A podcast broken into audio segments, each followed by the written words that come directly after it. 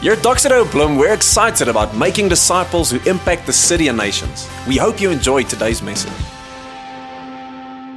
It is so great spending time with you online today, and uh, I hope things are well with you and at your house.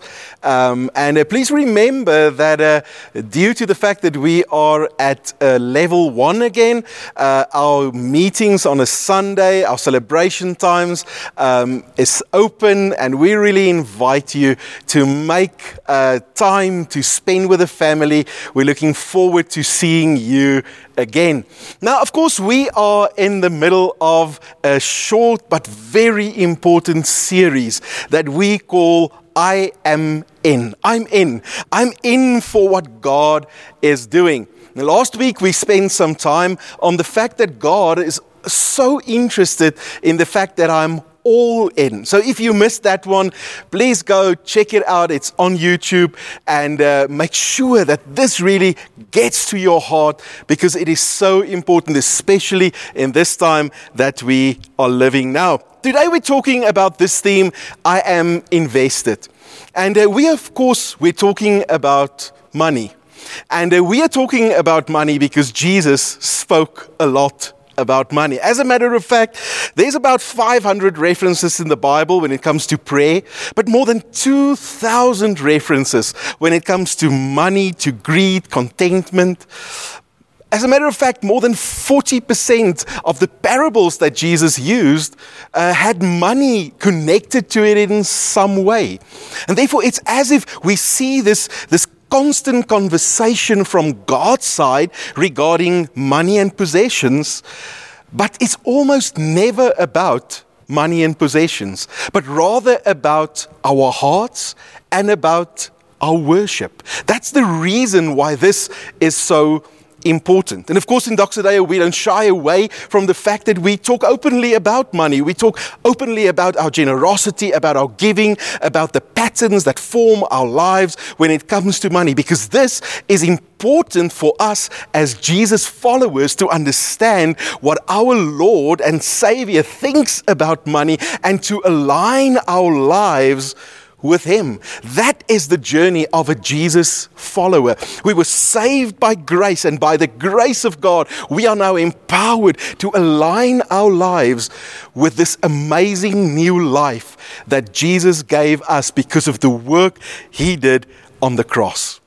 I sometimes get a bit upset now if I if sometimes I page through Facebook and you see some of the nasty comments when people would make um, make maybe a statement about opening church again. This has been a very frustrating time for church, um, and we've tried our best to operate at the best possible level within all these crazy restrictions that we experienced. And then you'd see a comment of someone saying, Yeah, when the talk, when the church talks about opening, it's all about the money. They need the money. That's why they do this. They want our money. And the reality of, of this sermon series is that you would understand that that is not true. I can't speak for other churches, but I can speak for this church.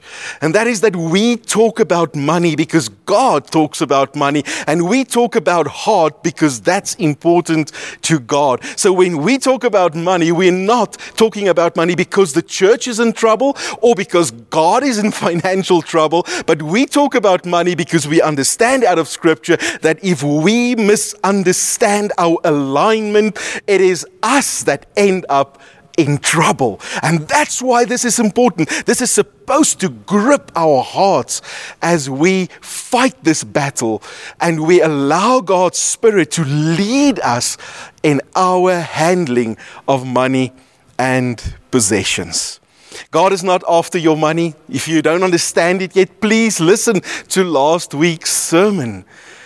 But God wants our hearts, not because it is comfortable for Him, but because He made us so that we can belong to Him. That is the habitat of mankind, is the presence of God. And Jesus paid a price so that we could enter into that presence and live in the presence of God and live the life that God intended us to live.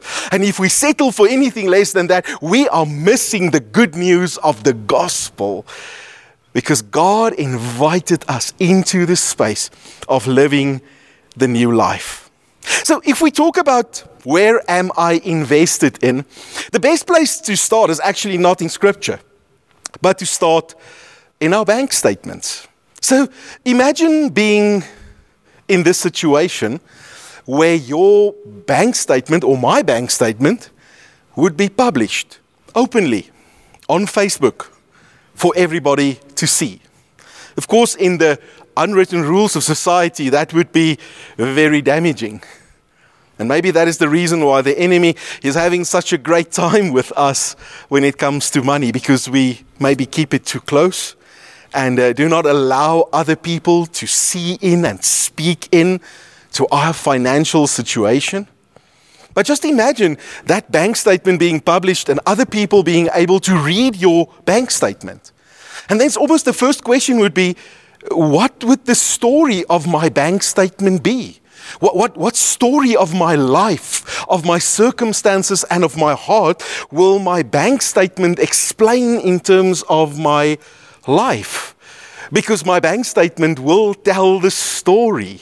My bank statement might might say that uh, I tend to visit McDonald's too much.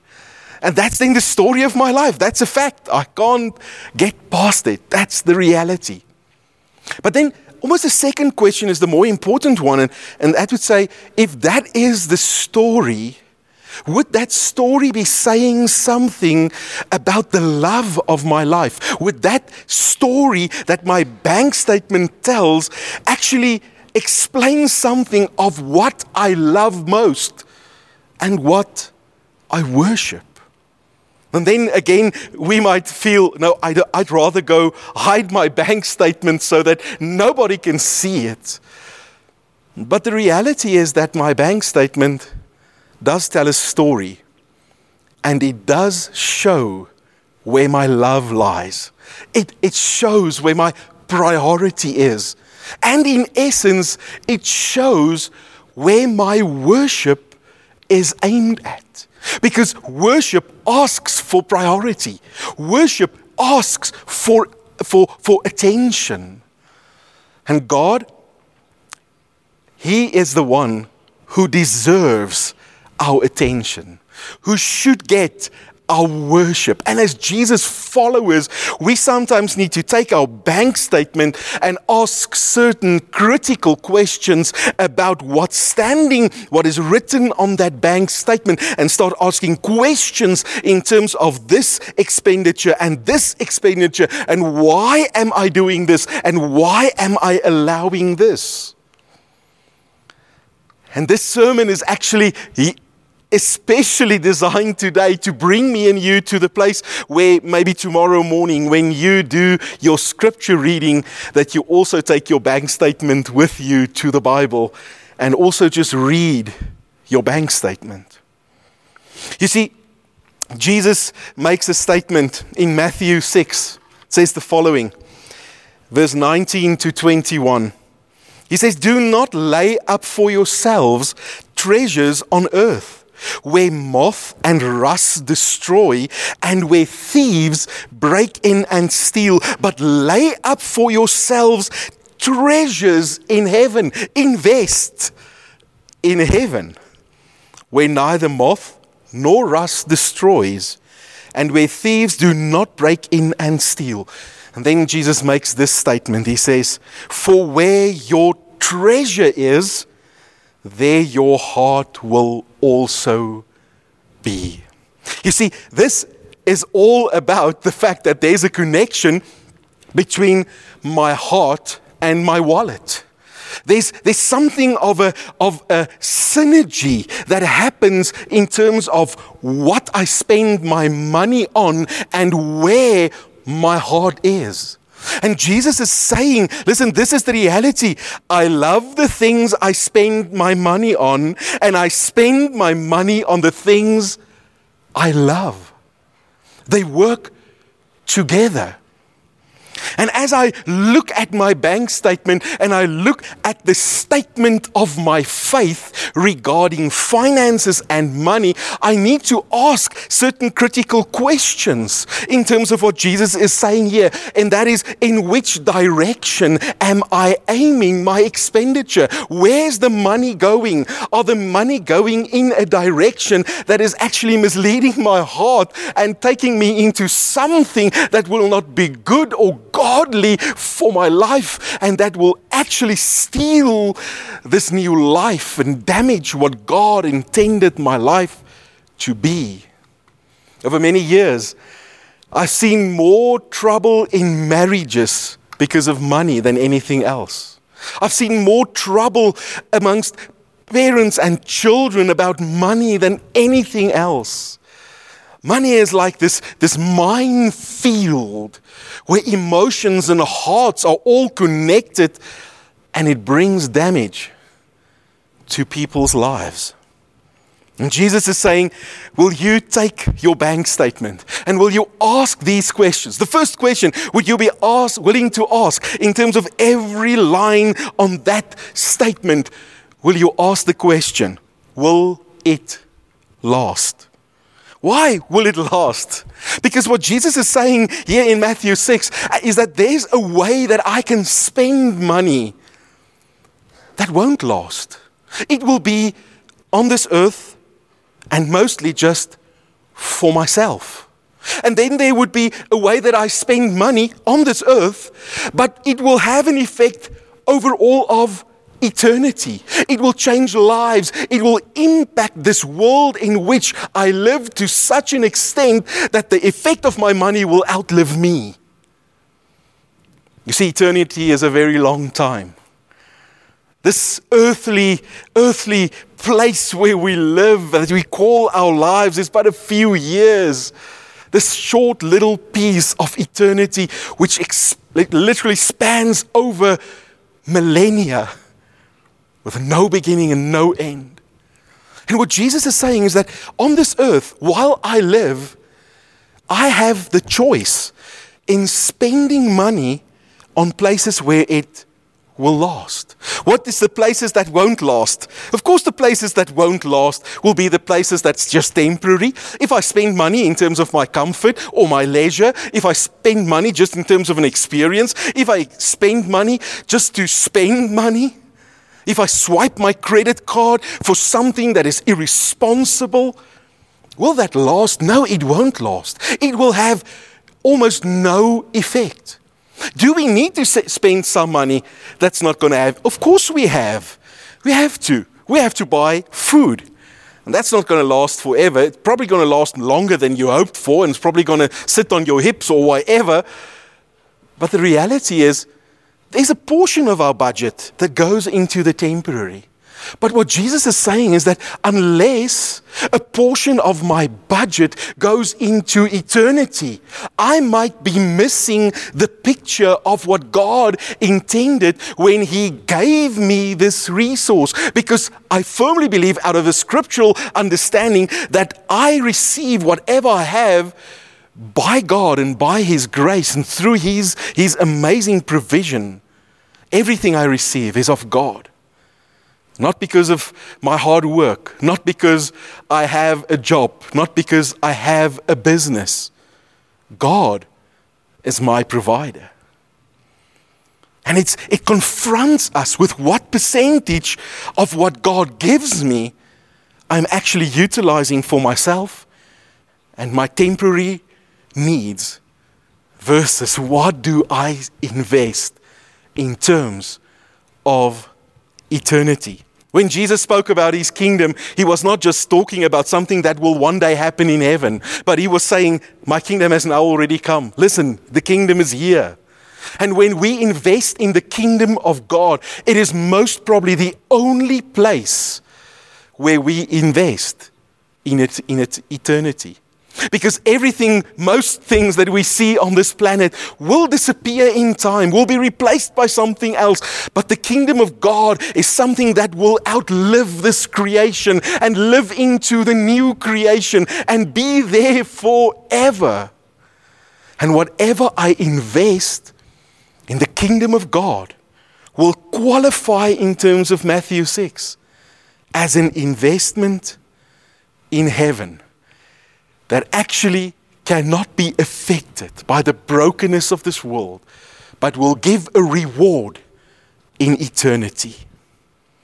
Is it possible that my money, something as almost useless as money, a piece of paper, a piece of credit card, a piece of plastic, can you imagine that that can have an influence in all of eternity? The second question would be will this investment, will this expenditure, will it pass the test?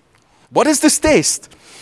1 Corinthians 3 from verse 10 Paul writes the following He says, According to the grace of God given to me, like a skilled master builder, I laid a foundation, and someone else is building upon it. Let each one take care how he builds on it. For no one can lay a foundation other than that which is laid, which is Jesus Christ. Now, if anybody builds on this foundation with gold or silver or precious stones or wood or hay or straw, each work will become manifest, for the day will disclose it, because it will be revealed by fire, and the fire will test what sort of work each one has done. If the work that anyone has built on this foundation survives, they, he will receive a reward. If anyone's work is burned up, it will suffer loss, though he himself will be saved, but only as through fire.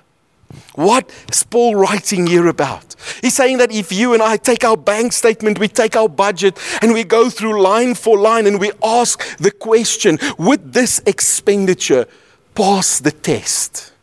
And then he explains the test that Christ came and he laid a foundation for new life, for the kingdom of God. And people are building on that foundation. They are building in, in working together with God, building his kingdom on this planet till one day Christ will return and his kingdom will take over everything and we will live in his presence like the Bible promises.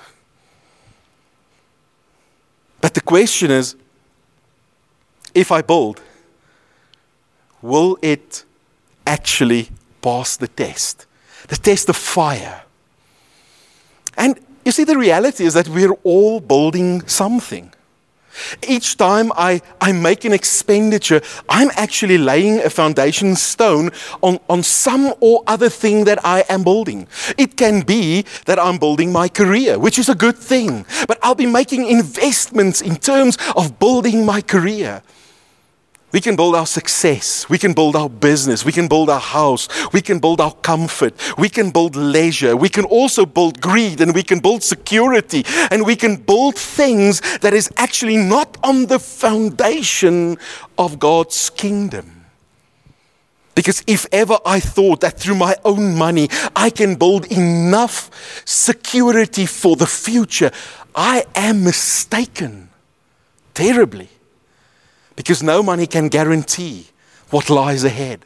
No money can give me security into eternity. It can only be building on the foundation of Jesus Christ, of the good news that God has promised, and Him building His kingdom. That is the only security for eternity. That is the only security for tough times. My savings account can be emptied in one moment. I can lose my life in one moment. Things can go south in one moment. And the only security we have is in Christ Himself. So, Paul is saying that if I look at my bank statement, if I look at my budget, I must ask the test will this, if tested by fire, survive? Because the gold and the silver will, but the wood and the hay will in a moment be consumed by the fire. And I must ask myself, what am I building? Would it be wrong to building your career? Would it be wrong to enjoy your money? Of course not. But would it be not wise to spend all your money on that? which is temporary and will disappear, while God intended many of these resources to in, be invested in His kingdom that would forever show results in eternity. There's no better place to invest than in the kingdom of God. There's no better place, and forgive me as a church leader to say this, than to invest in the church of God. There's no better place to invest money in the spreading of the gospel. There's no better place than to invest money in the expansion of the kingdom of God. Because that's what the Bible says. Those investments will stand the test of fire. So, what then is important to God? What investment would matter to God? I've, met, I've heard many, many sermons on Malachi chapter 3 about tithing. And I've heard some sermons that I don't think is good theology, I must say. Because if you read Malachi 3 in the wrong way, you're going to you're gonna load a, a burden on your life. But if you read it in the right way, you will discover a wonderful opportunity and something of God's freedom in which you can live.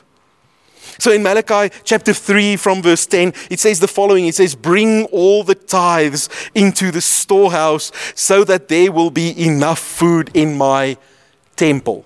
This is about the temple. And then God says, If you bring this into my temple, what is the temple? That was the mechanism in the Old Testament that God was using. That's where God, God's heart was invested because the temple was the picture in, in which it should be built so that Christ could come and he could replace that temple with a new temple that would be in the presence of God and humanity, people's lives would become the temple of God, no more one of stone. But at that moment in history, that was what, what, where God was working. He was working in the temple. His people came to the temple. They brought sacrifices to the temple. The whole process was built around the temple. Now, God says, if you want to understand where to invest in this context, He told His people, invest in the temple so that there will be enough. Then God makes a promise. He says, if you do so, says the Lord of heaven, of the heavenly armies. I will open the windows of heaven for you. I will pour out a blessing so great you won't have enough room to take it in. Try it. Put me to the test. Your crops will be abundant, for you will guard them from insects. From I will guard them from insects and disease. Your grapes will not fall from the vine before they are ripe, ripe says the Lord of the angel armies. Then the nations will call you blessed, for your land will be such a delight, says the Lord of the heavens armies. What is God saying? He says, if I understand God's priority in investing where God's heart is, God will trust me with more so that I don't use it for myself, but I will utilize it for this investment where God's heart is. Is God's heart still in the temple as in Malachi 3? No, it's not. That portion, that version, that, that Old Testament mechanism has been replaced by a new one. Go read the New Testament and, and discover the heart of God. Because if you ask me the question, where is God invested today? It would be firstly in His Son. Wherever, wherever His Son is glorified, wherever ever we see the glory of Christ, that's where God's heart is. God is invested in the spreading of the gospel. If you want to know what is important to God, if Malachi 3 was written today, it would not have said, Bring your tithes to the temple.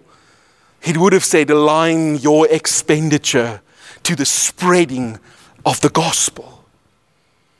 God's heart is where his kingdom is expanding.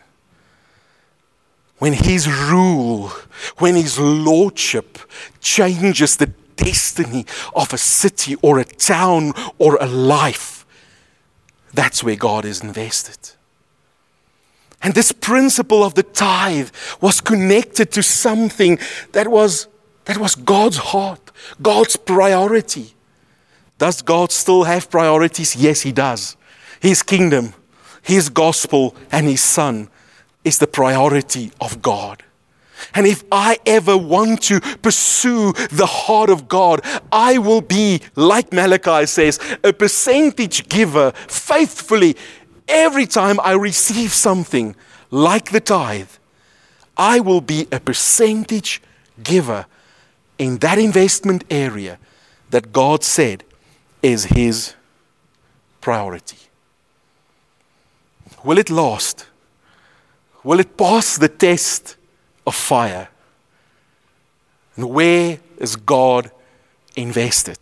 If I go to my bank statement and I go to my budget with these three questions, I cannot negotiate. The fact that God desires for me to discover the freedom of investing in God's priorities.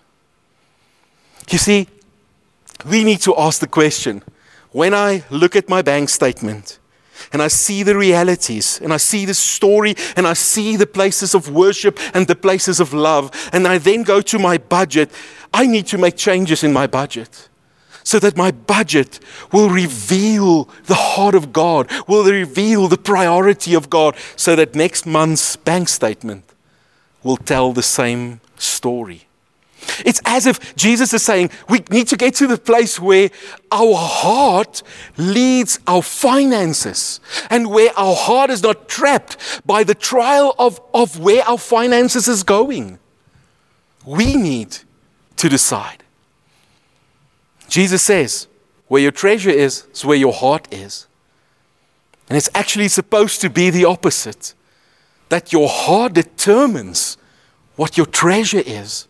Because if your heart determines, then you can allow God, through His Holy Spirit, to guide you in making decisions to make investments in what is important for God.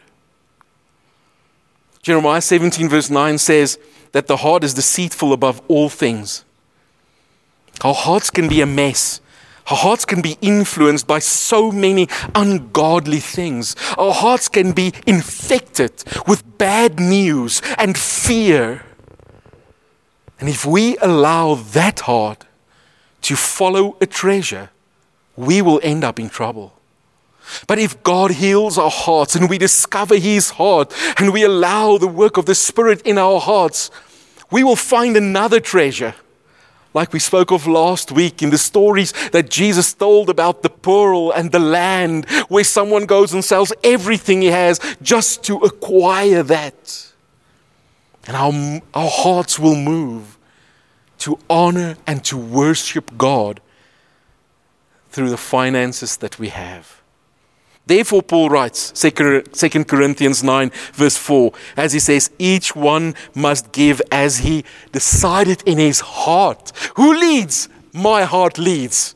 My heart is not being led by my desires, by my treasure, drawing me down, pulling me into some direction that God did not intend for my new life to live in. Therefore, my heart makes the decision of where I invest. I love the word, cultivate. I'm, I'm not a big gardener, but my wife loves gardening and we have a beautiful garden. But it takes time to cultivate a garden. I remember in the drought in Bloemfontein when almost everything in our garden died and it was brown and terrible and everything looked like death. And then we, we, we got a plan to get grey water from the showers and, and bathrooms into our garden. And suddenly we started li- seeing life again. And then we had to move into this space and we had to get rid of the weeds and we had to plant new plants. And we started seeing a garden being shaped because life water was flowing into it. Listen, the day that you give your life to Christ, the living water of the Holy Spirit flows through your life, you become new in every way. The expression of this newness will be a hand of cultivation when it comes to money and finances, getting rid of the weeds, getting rid of the treasures of the heart's desires that's pulling me away and pulling me into the temporary where I should be invested into the eternal. It's my heart that makes this decision. So, what do you do practically? You need to take some steps. You need to look at that bank statement. You need to look at that budget and be honest and say, Lord, what is this saying? Is this showing you as my priority? Is this showing your kingdom and your gospel and your son as a priority? And if it's not, I must be willing to make changes. I think a beautiful thing is automating the importance. Because many times we just forget because we're busy. And we forget these most important moments of investing in the kingdom of God. Automate it. Sign a debit order. Sign something, set something in place, set in a reminder so that you will not be overwhelmed by life and end up where your treasure is and not where your heart is supposed to be. Many years ago, we made this out for ourselves as a family. We believe that there's three areas in which God wants us to invest, and we do it faithfully month after month. I, I think, and I will never stop believing it, that tithing is one of those places. In the family, the church I belong, that is where I tithe. I don't tithe where my grandmother is in some old age home and I pay. That's beautiful to do it. But that's not tithing.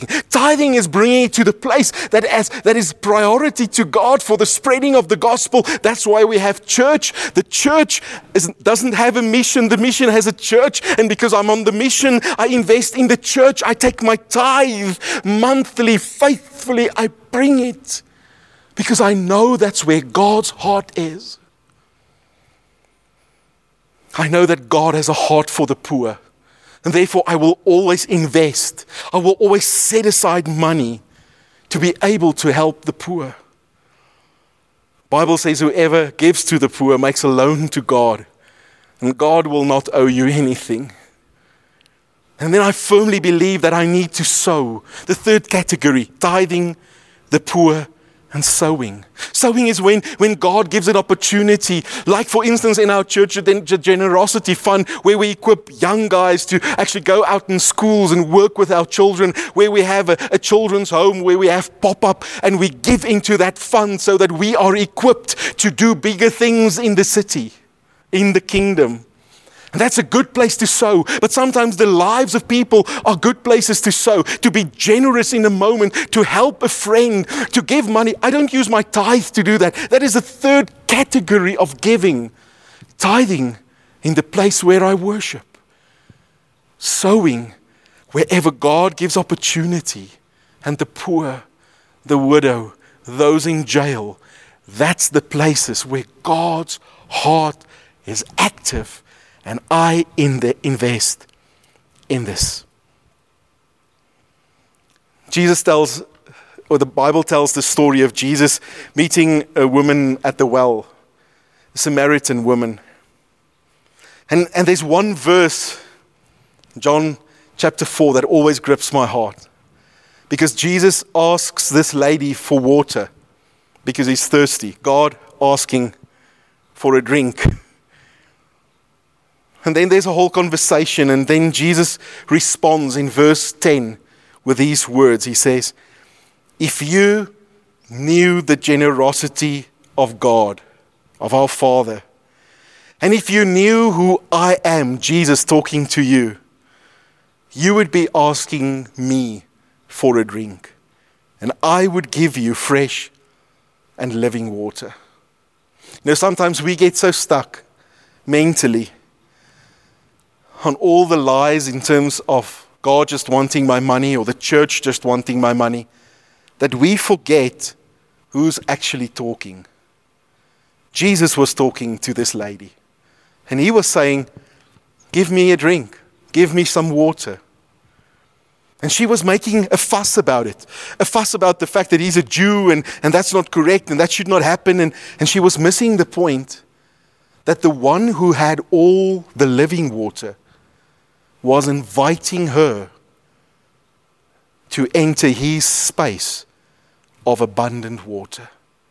He did not need her water. He could create a planet filled with water if need be.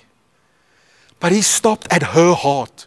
He looked at her heart and he said, Give me something that you have, so that I can show you what I have. Every time I am confronted with my budget, with my story, with my expenses, with the way I sometimes worship other things, I am reminded by this generous Father, without thinking a moment, gave his everything in his Son for me who did not deserve it to change my life and make me new. How will I stand before him when he says, Give me a percentage of your money? Will I respond by saying, God, that is unfair. How can you ask this of me?